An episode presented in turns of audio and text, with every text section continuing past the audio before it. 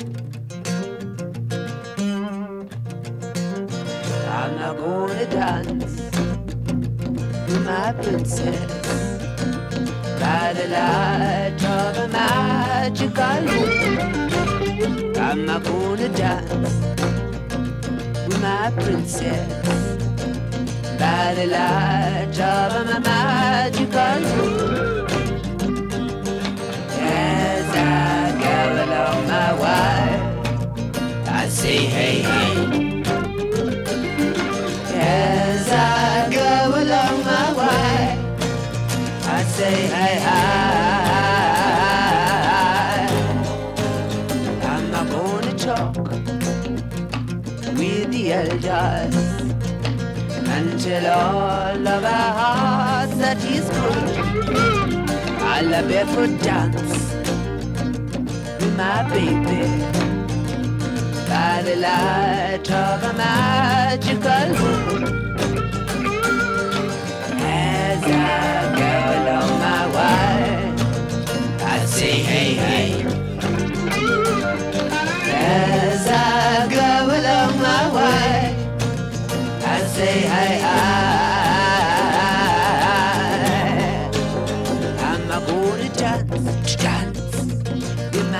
My baby, by the light of a magical moon. Going to to to my baby. By the light of a magical moon. When I slay the darkest and then we can fly. Till that deep and joyous die will dance and bright.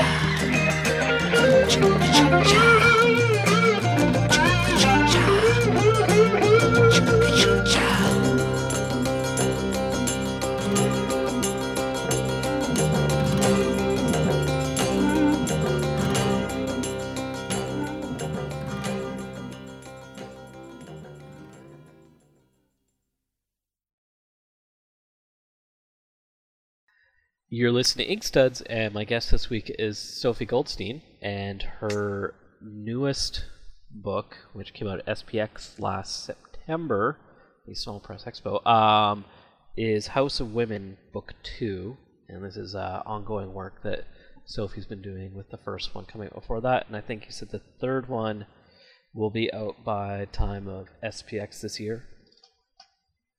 Yeah, that's right. And then your other main book is uh, The Oven from uh, Adhouse Comics, as well as folks can find a um, whole plethora of comics on our website, uh, redink.com. Is that it? Redink.com? Red Ink Radio. Red Ink Radio. Thanks, Sophie, for joining me today. Um, I really enjoyed your work. Um, and so there's like a lot of different stuff that I was like going through and making little notes. Um, and it's really interesting how you're kind of touching on all sorts of different kind of thematic areas. And it seems um, House of Women that you're really like, you're kind of starting somewhere, looking at this like weird pseudo colonial um, matriarchal concept and kind of just having a lot of stuff popping out of it. Mm-hmm. Um, and so I'm just interested if like because before we started, you said that's kind of like the main brunt of your work that you're working on right now, and so like, what do you see about this kind of longer story um, that's kind of sticking out for you, and some of these ideas you're running through with it? Huh. Well, you know, it's funny to talk about um, stories on a thematic level because as a reader, that's definitely something that I think about a lot when I'm when I'm reading books. Um, and you know, enjoying them and thinking about like, you know, putting together like what it what is the statement of this book, like what is the perspective of the author and like all this sort of stuff that I'm thinking about. But when it comes to actually making comics, um, I don't really approach it from a thematic uh, level. I mean, I kind of I, I've learned a little bit to try and have faith um, in myself as a storyteller that that stuff will be there without me working at it. So mostly I focus on character and plot. um, and usually for a story, when I get started the story, there's some sort of like at some hook for me that I'm like, oh, that's really cool. This makes me like really excited about this story. Um, and for House of Women, it was uh, so I had watched this film uh, when I was at CCS uh, called Black Narcissus. Um, have you seen Black Narcissus? Is that the Brazilian film? No, it's okay. a Pressburger Powell film. It's from 1947. okay. Um, and it's this like very luxurious Technicolor like crazy over the top movie about these nuns that go to the Himalayan mountains to start a school. And uh and like there's and so I watched this movie and there's a lot of like it was just like really great. And I was like ah oh, this is the thing that I loved about it. It was just like these like sex crazed nuns and uh and it and it ends up going in like a very um kind of unexpected dramatic and violent direction and uh and I thought that that was that I was really excited by that idea so um, I took the kind of like the bare bones of that movie and then I recast it in a science fiction setting because like I do science fiction and that would seem like the natural thing to do. And once I put in science fiction setting, like instantly a lot of things just changed just from like, you know, thinking about like who the aliens are and how that works and things like that. And so the story, of course, like, you know, because I'm not like reproducing the movie, took a very different direction. Mm-hmm. Um, but just thinking through like the, the arc of the characters and um, the kind of the kind of structure of, of Mopu, uh, the planet. So it's set on the planet Mopu, and in, and actually in the movie it takes place in a place called Mopu. So I just kept the name, but um, but yeah, but thinking through like that sort of stuff, uh, that was the part that I was really focused on. And then, so, you know, I'm not surprised some when people tell me like some of the themes they see in my work because like I've heard these things before. Apparently I have like the same concerns with most of my stuff. I don't know. Um, uh, so, but I, yeah, so long story short, it's not something I really think about that much in the process of writing. Mm-hmm. Well, I definitely see, like, as, as you mentioned, people notice there are definite ideas and concepts that bounce from work to work. Um, and I think that, that that's really interesting as far as, like, um, using these shorter works to kind of work out some of these ideas that kind of maybe feed a longer work. Do you see that at all, or? Yeah, yeah. I mean, I think short stories are great exercises for telling longer stories, just in the sense of kind of like, you know, just getting down the mechanics of storytelling, and then um, certain things will pop up, certain kind of themes and things will pop up in other stories um, in terms of my shorter work, like with the, I did a couple of short stories that were set in this kind of like, you know, retro sci-fi 1950s era thing. Um, where everybody's wearing these like little little cute outfits and bubble helmets and like you know like Archie in the future type thing, um, and that was really fun to draw. But I think like after doing a couple stories with that, when it came, one of the things that really like when I was thinking about how House of Women would look, I was like, you know, 1950s is cool, but what if I went to the 1800s? I like and, that. Uh, yeah, it was actually like that is probably the thing that's been that's kept me going throughout make like because I've picked up this project and put it down for other things, which is why it's taken. Um, you know, I started in 2013, and I'm going to be finishing it in 2016. Um, but kind of like being able to go back and look at my visual inspiration for the book has really kept my energy levels up for for completing it. Yeah. Um, one of the things I was thinking about because you're mentioning you do sci-fi work, and I almost feel like that's kind of a disservice because your usage of sci-fi I find really fantasy. Uh, I'm really fascinated with because it's like the the sci-fi um, is almost a tool to allow you to really fully explore ideas within your work than necessarily making it a crutch of um, putting it somewhere. Does that does that kind of resonate? I feel like what I'm getting from from you saying that is that you're not a huge fan of science fiction. No, I love lots of sci-fi stuff actually. Um, because uh, there is a lot of like really eh, smart um, kind of sociological because there's you know there's like hard sci-fi which is focuses on the technology and technology's effect on mm-hmm. kind of like large scale culture and uh, nation states and that sort of thing and then of course there's uh, speculative fiction um, which tends to focus more on like the its uh, technology's effect on psycholo- psychological mm-hmm. spaces and sociological relationships and that sort of thing. And that's like speculative fiction is much more what I'm about. Like I don't really care whether the science works. Yeah. Um, that doesn't. That's just, and I think that's obvious if you read my books. um, uh, but like um, one person who I I didn't get into until pretty recently was Octavia Butler. Okay. Have you? Uh, so she wrote the Lilith's Brood trilogy.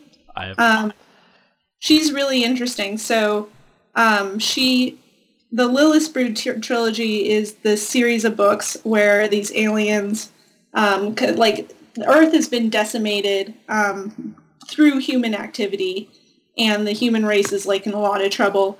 And so these aliens come in and they scoop up the survivors and then kind of make a deal with them. It's like either you can interbreed with us, these like really weird looking non-humanoid aliens, or we will render you like sterile and return you to Earth to live out the rest of your lifespan. But the human race as you know it is just not going to continue. Yeah. Um, and it's and she so that's like a really it's like almost like anthropological science fiction because she has like these very complex alien societies. Um, and that's just like the tip of the iceberg. Like, you know, I've been reading science fiction for many, many years and I'm still discovering new authors who are just like so smart and interesting and I'm always being like, ah, oh, I wish I thought that idea. That's brilliant. Mm-hmm. Like it's it's a very wide berth as far as like a genre identification, I guess. Yeah, yeah. I mean, it. I think it is. It is pretty broad, and and also I don't know, like I think there's some murkiness between science fiction and fantasy mm-hmm. as well because you can have like some some science fiction gets towards like almost magical realism territory. Yeah. You know, and at that point and when it's like when you have science fiction that's like really really not about the science, like they don't even make a cursory attempt towards explaining the science, it's like well, that's almost like a whole other genre in of itself, but um, I don't know. I'm like very happy to categorize myself as science fiction mm-hmm. um, and not do the whole like uh, Margaret Atwood thing of like deny, you know, being like, no, no, no, I'm. There's no high horse to ride on. Not when you're in comics. I mean, already on the tiny pony. There's no point like having errors. I like that. Um, well, one of the things is, that's, that's really striking with your work. It's it's really it's it's about for me what I get out is just how people interact and how relationships form and dissolve and how we kind of deal with each other. Um, which which is really like the the part that I'm really I'm really digging into. I mean, there's a lot I'm digging into, but that's the part that really sticks out to me is this kind of observation of people. Are you thinking about the oven in particular? I think about well, there's the oven. and There's a lot of the short stuff I read, um, and even there's like relationships within um, the House of Women that are kind of developing or kind of cursory, um, and that's kind of more of a weird angle in there too. Maybe I don't know. Um, is that something of interest to you, of seeing how people interact and kind of documenting it in a way?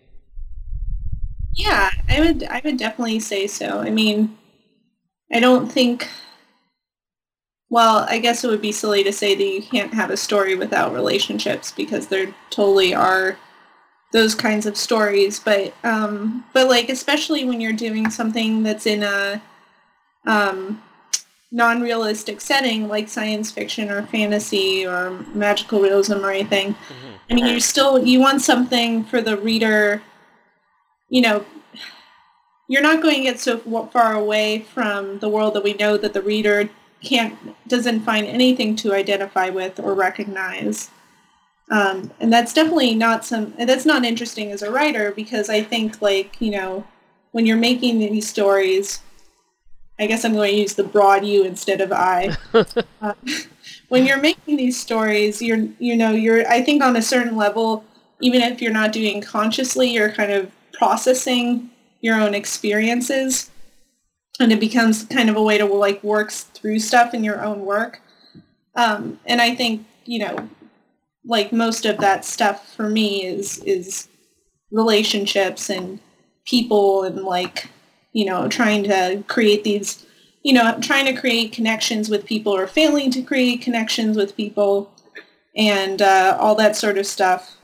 Um, it's funny when you were talking earlier about these thematic things. Uh, you know, one of the funny side effects of like of people reading my work and like talking and then the, uh, writing reviews or telling or telling me directly about like these themes that they see is like sometimes it's almost like like I'm having these public therapy sessions. uh, they're like, you know, this story is very concerned with like issues of motherhood and abandonment. And I'm like, oh, really? Is that what it's about? You know, I just like it's just so bizarre, but I, I feel like I kind of get a lot out reading reviews of my own work because it's like in a weird way they're like telling me about myself because in ways that I can't see. Um, I don't know. Maybe that's like a really weird way to approach reading reviews and probably like putting way too much weight on it. Maybe there's like a traditionalistness in your work that folks aren't expecting. Like not a uh, for not a forced tradition, uh, but like, but there isn't. I don't know why I'm saying that because it isn't in your work so much. Like the oven kind of follows some ideas. Um, I don't know. I don't know what I'm saying right now, Sophie. well, I do like think of myself as a traditionalist in terms of uh, more in terms of like structure mm-hmm. and storytelling. Uh, I'm definitely not like a formalist, experimental uh, type ar- artist or writer. And I mean, I definitely, when I started, when I went to CCS, um, that seemed like, you know, that's what all the cool kids were doing was uh, formal experimentation and, you know, like uh, disrupting comics. um, and of course, you know, like I'm a human being, so of course I wanted to be a cool kid. Um, but I think the more I made comics, that I realized that just like, you know, that would never be that would never be it for me. That was never going to be something that I excel, excelled at. So um, I pretty much stuck to very traditional models of storytelling, where you have a beginning and a middle and an end, and they come yeah. in a certain order. I remember uh, Kim Deitch said something to my friend uh, whose work he found a little too experimental, and he, he, he, just a really simple reply was just like, "Just work until in a good yarn, man." Um, which I mean, really, when you're doing comics, that that is one of the things. Like, I do enjoy a lot of formalist weirdo work, but also uh, there's a certain challenge where if like you're so off base with telling a story, what are you doing with with comics then? Why do you need to it to be a comic in a way? Well, I think people can have different goals with comics. Um, and some people, for some people, that goal is to like to always be doing something different and to be pushing themselves as an artist. And I think a lot of people that are formalists tend to be, you know, because cartoonists by their very nature were like writers slash artists, right? Mm-hmm. Um, and some people are more artists slash writers. Um, and I think that those are the kinds of people that tend to be drawn into formalist experimentation more so than the uh, writer slash artists. Now, how long ago did you go to CCS? I graduated in 2013. Okay. Uh, what was the choice of wanting to go there for yourself? Um, well, I uh, so I I had been out of college for a bit, and I had started. I took some continuing education courses at the Center of Visual, the School of Visual Arts in New York, Okay. and uh, and I had the great good fortune to be ha- to be taught in turn by Tom Hart, and then by Matt Madden. Oh, nice. Yeah, which of you know, of course, I had no idea who they were at the time, um, but uh, they were really, you know, they're great teachers, um, famously great teachers, and uh, and I was a really great learning experience. And then after that, I started a web comic with a friend of mine um, called Darwin Carmichael's Going to Hell. Mhm. And after doing that for a few years and being like really bored of being an office drone, um, I decided, and then there were some other events between then, but it, it seemed like a good time to kind of like get serious about comics. And uh, I guess because like because of the kind of person I am, being serious about comics meant going to grad school for comics. um, so and so that's what I did, and I just like you know I left New York, never to return, and I moved to Vermont, and I started school, and and, and basically it's been like all comics all the time ever since. That's all right. Yeah, no, I, I mean it's it's great. Yeah. What do you see um, going to school there? Uh, how it? Do you see ways that it improved your work, helped your work, improved you as an artist? Um, and that doesn't even necessarily need to be visually speaking, but writing speaking, uh, like how you process work.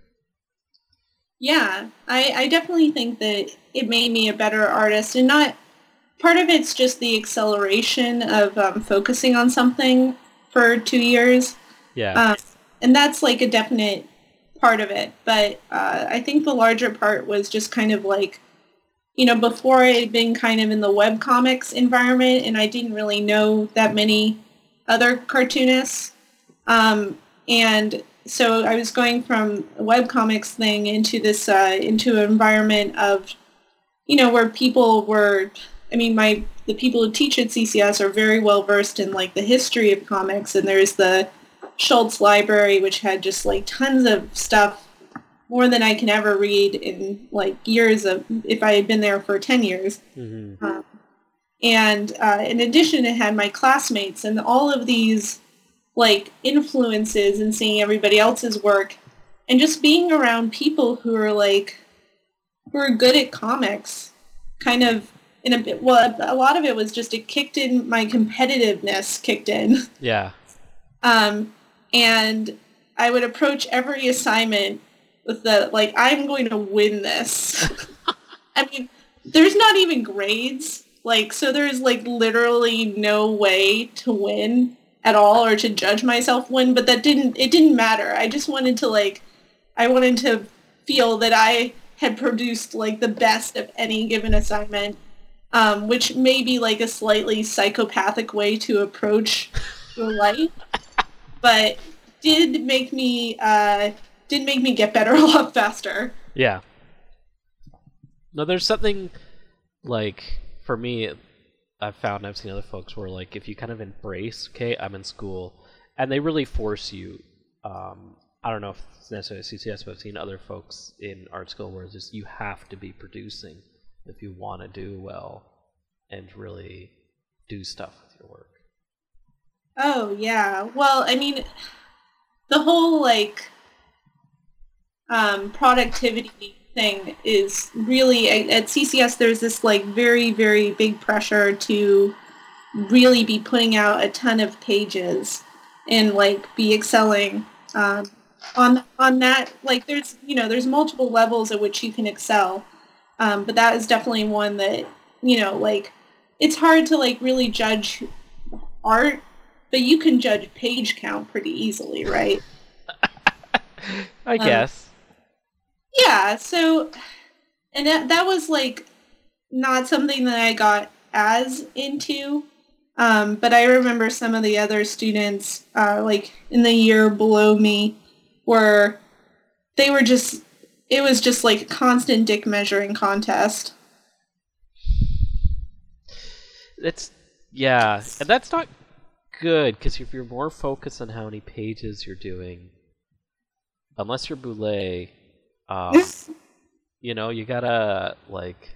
There's that balance of being productive, but also like not just turning out garbage.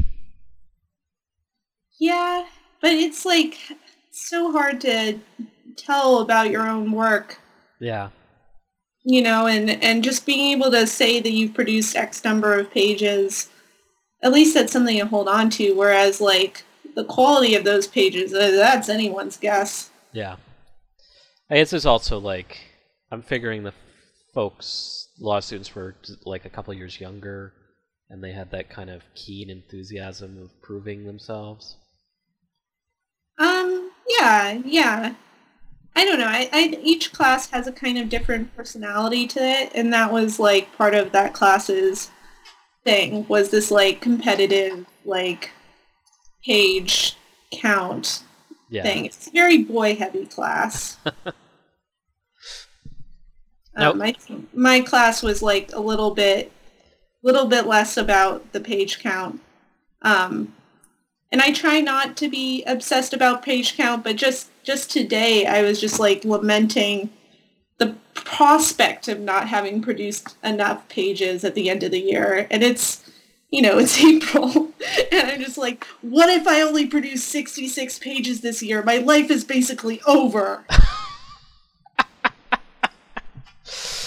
Um. Well, uh, you'd be good for the French market.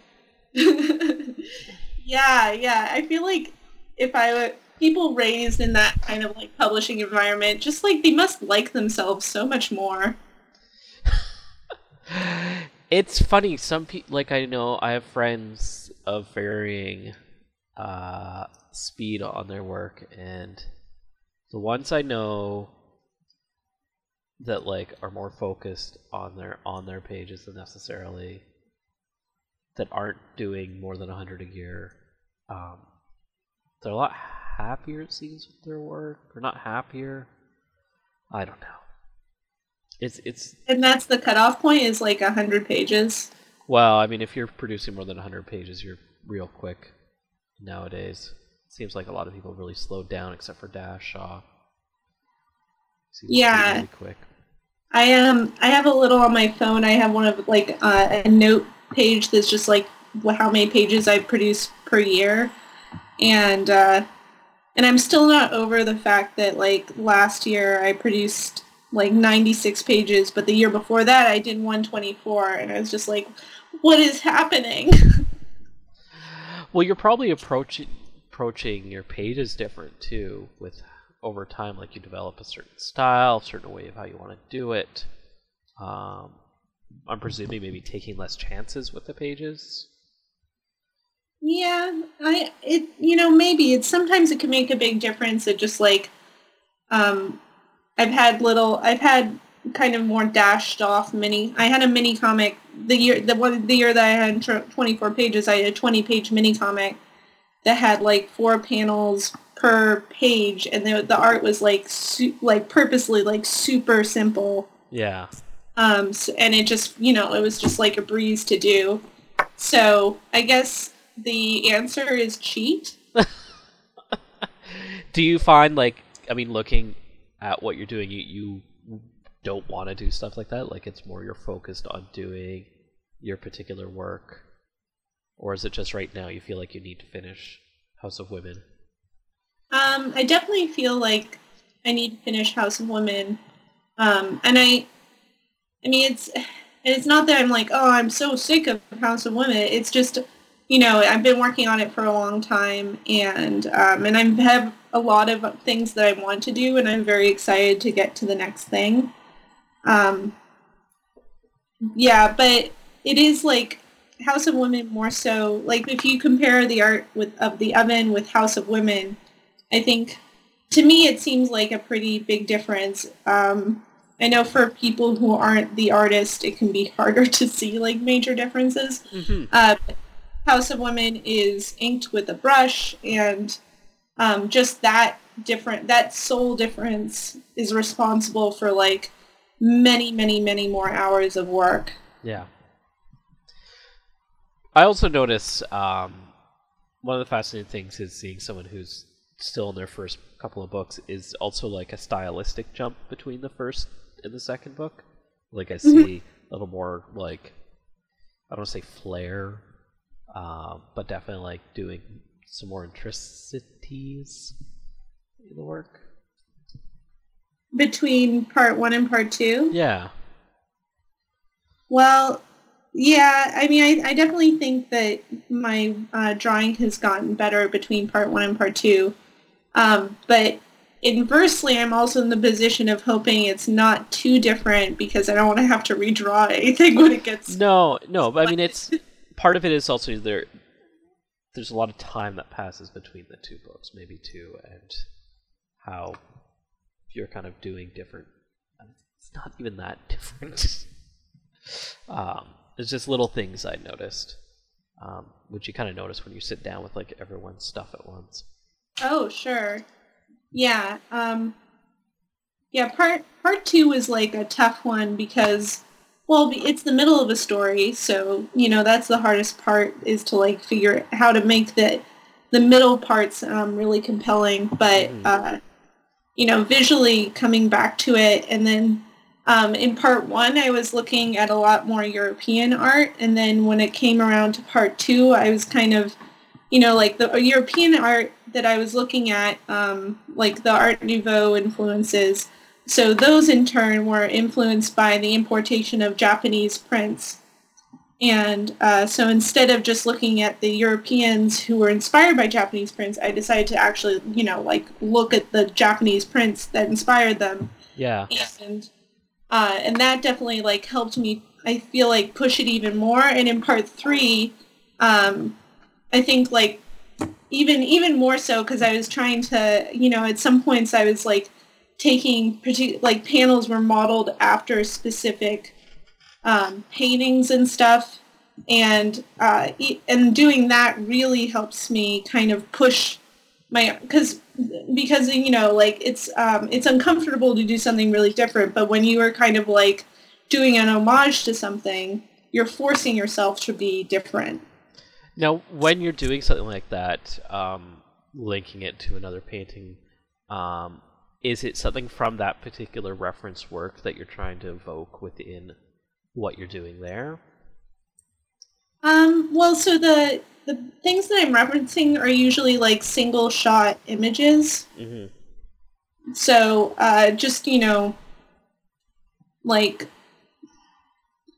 like courtesans bathing like that sort of thing. And or uh, or some there's some beardsley stuff or klimt or things like that. So it's not really like i don't have to i don't think people have to like be able to in fact i think it would actually be a bad thing if people could look at it and then immediately get what i was referencing because it would take them out of the story hmm um, but those references have an emotion that I think I, that's the, emo- the the emotion that they conveyed is part of what I'm trying to capture.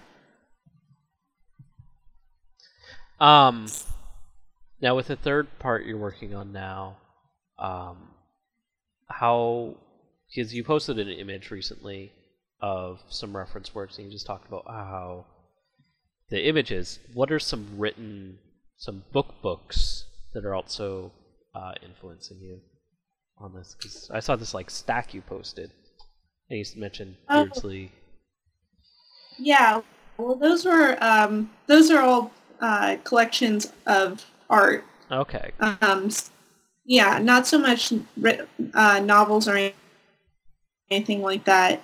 I did read the novel Black Narcissus that the movie uh, is based on, but I can't really see, say that I got too much more out of the book than was already in the like, you know, wonderful movie adaptation. so the Black Narcissus was that something you watched in uh, Bissette's movie nights? Well, no, I mean it, it definitely. Sorry. No, go ahead. Um, no, although I definitely feel that it could be something that he would show, um, and I think he has shown it since uh, since I've left the school. Uh, but it was actually um, a friend of mine who's uh, uh, who's also a cartoonist. She's in the year above me, um, Amelia Onorato, and she's just like, guys, guys, you have to see this movie. It's totally batshit.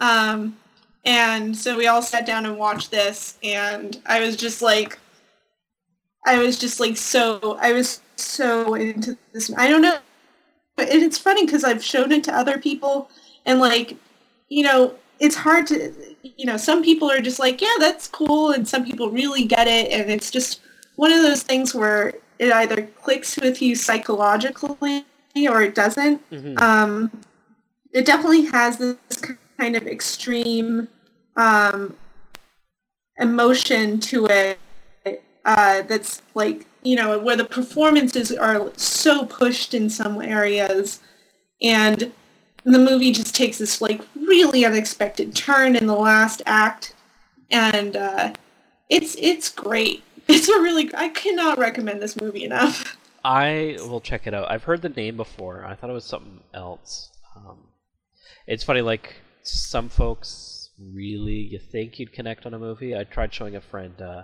Beyond the Valley of the Dolls, and she was just like did not get it at all, and was just angry. and I think it's an amazing, fucked up movie. Um, that's just so berserk. Uh, it's funny because uh, it's funny because movies like that are the ones you really want to show people. You know, movies that maybe like aren't objectively the best movie ever made, but you really connect with them, and then you want the person you're showing it them it to to like really connect with it.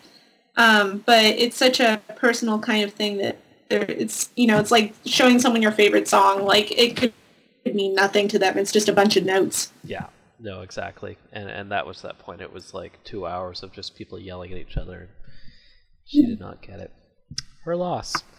Um, no, did you do the first part as your final CCS project?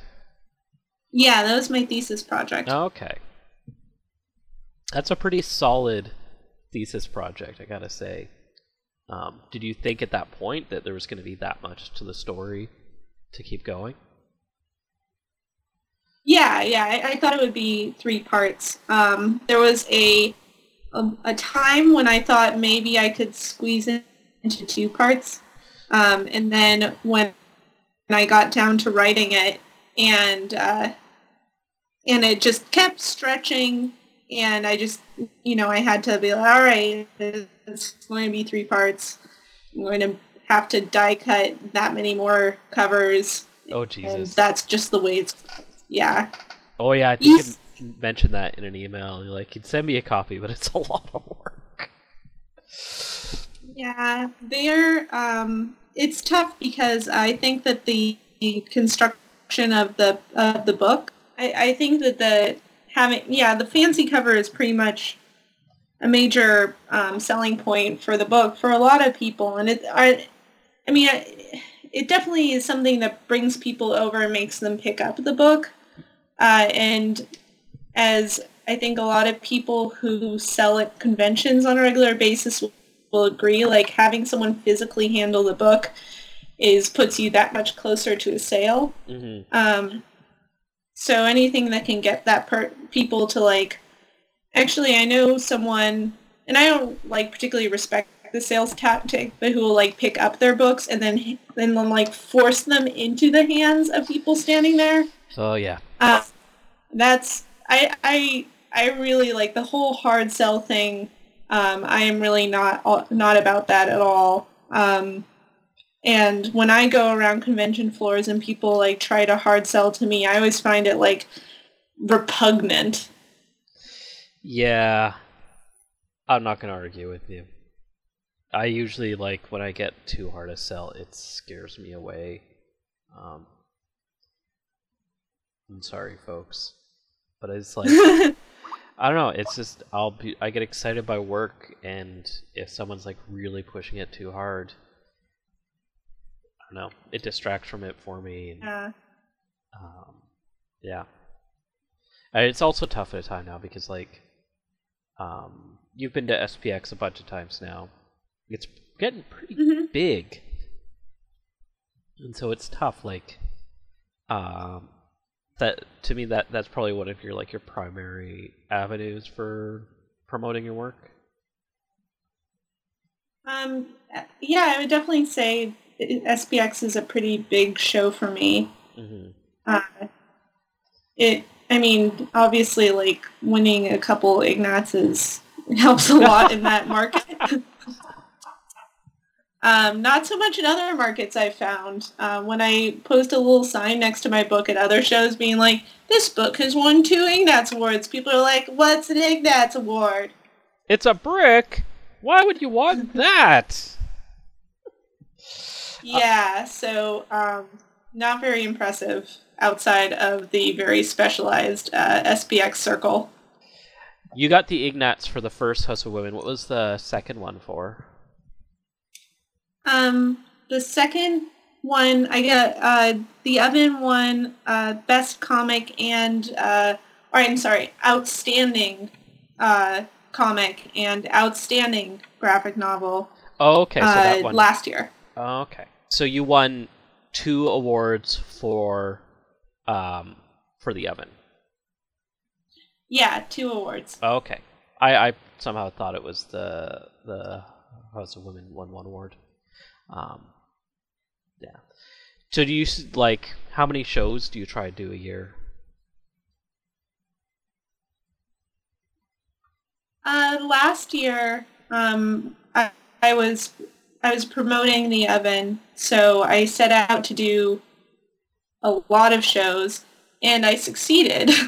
I did ten shows. Oh wow. Um, yeah, that was that was a lot. Uh, or was it nine? Yeah, it was nine because I had to cancel one at the last minute, which is not something I ever wanted to do or ever want to do again. Um, and then this year, I think I'll probably end up doing about seven. Uh, not because I'm like trying to be more reasonable about it, but just because like some friends inconveniently scheduled their weddings to com- conflict. Jerks. I know. So do you- Oh, and Pix and MoCCA are the same weekend this past weekend, so that blew. Mm-hmm. Um, that's happening more and more. It's tough because there's so many shows now. It's getting to the point where there's no free weekends. Um, Yeah, yeah. I mean, I know everybody's doing the best they can, and uh, probably there's, for most people, there's not a huge lot of overlap between like the Pittsburgh indie comic show and MoCCA. Um, but I'm in that that I'm in the middle of that weird Venn diagram. mm-hmm. Because it's yeah, it's in Vancouver. We have our show here in May, and it's also the same weekend as Lineworks in Portland. oh, So that's just that's what's happening now. It's like unfortunately it's there because every major city now has a comic show almost. There's only so many weekends in the year. Yeah, it's probably for the best ultimately because um, there's just so many there's so many creators, and um, and it's in more and more of these shows are turning into juried shows, and um, while that's great for some people, I think that it means a lot of people don't get to do don't get to show their work as much. So having more shows and kind of spreading people out a bit mm-hmm. may, means it's better for people who want. I you know I'm not sure about my logic thread on this one. Um, how have like you did nine shows last year? Um, what like it's got to be tough and expensive, and you find doing doing shows, keeping a presence at these helps um, keep the momentum going and keep people interested in the work and able to sell enough work. Um. Yeah. Well, I, I shows at this point have become uh, more profitable ventures than when I started doing shows. Mm-hmm.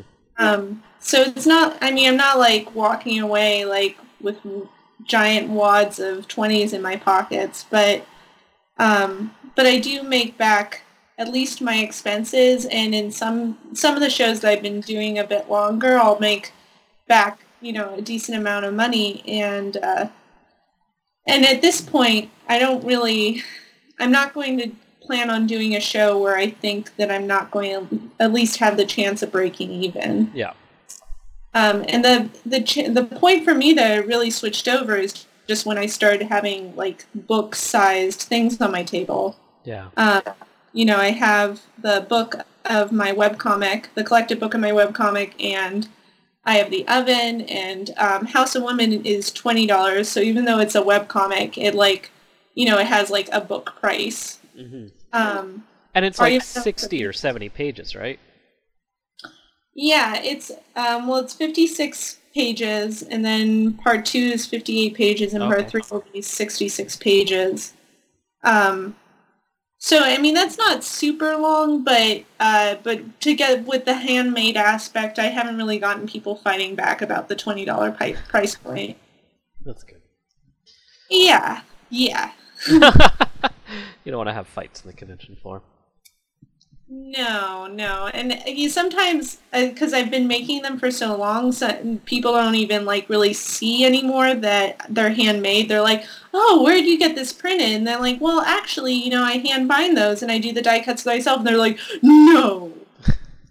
do you? Is the what's the binding like on it? Um, so it's stack bound with staples, and then I do a hide the hardware with a glued on spine. Oh, okay. That's yeah. a lot of work, it sounds like. It is. I mean, you know, it's not like uh, stitching a book together, which I think is insane. Yeah, with the sewing machine.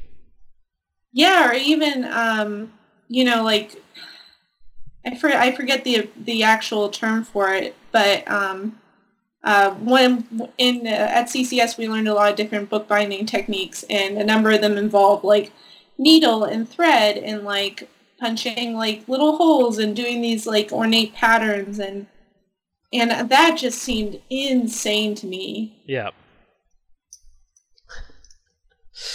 Uh, well, everyone's got their favorite, I guess. Yeah, yeah. I've also never had a truck with screen printing, so there you go. Do you try the risographs? Uh, no. I mean, I don't really have access to one. Mm-hmm. Um, and I guess, you know, if I did, I would, I would maybe give it a shot. But um, I, I don't know. Yeah, I, despite like House of Women being uh, kind of a complex object, I don't really think like fancy bookmaking is uh, one of my primary interests as a cartoonist you just find it's this this one book especially that the design complements the work. Yeah, I think uh, House of Women in a way lends itself much more to being an aesthetic object mm-hmm. um, than uh, some of my other stories. Uh, I mean, like The Oven, I think, is much more of a stripped down, bare bones story, and I'm really gratified that people like the art, but um, but I don't think it's like it's not ornate. It's very minimalist. Yeah. Well, thank you, Sophie, for joining me today. to talk about the House of Women in the oven. And Thanks so much for having me. Uh, reminder, folks, you can check out Sophie's work at uh, redink.com, and um, you can find The Oven in better comic stores. And do you sell copies of um, House of Women online, or do you just primarily shows? Um, I do sell them on my Big Cartel page, so that it's uh, bigcartel.redinkradio.com. As well as you're selling off uh, a plethora of pages to The Oven right now, too. Oh yeah, yeah. So, you know, check those out, please. Well, I really liked uh, all the works, and I highly suggest folks check it out. Um, yeah, thank you so much. Thank you.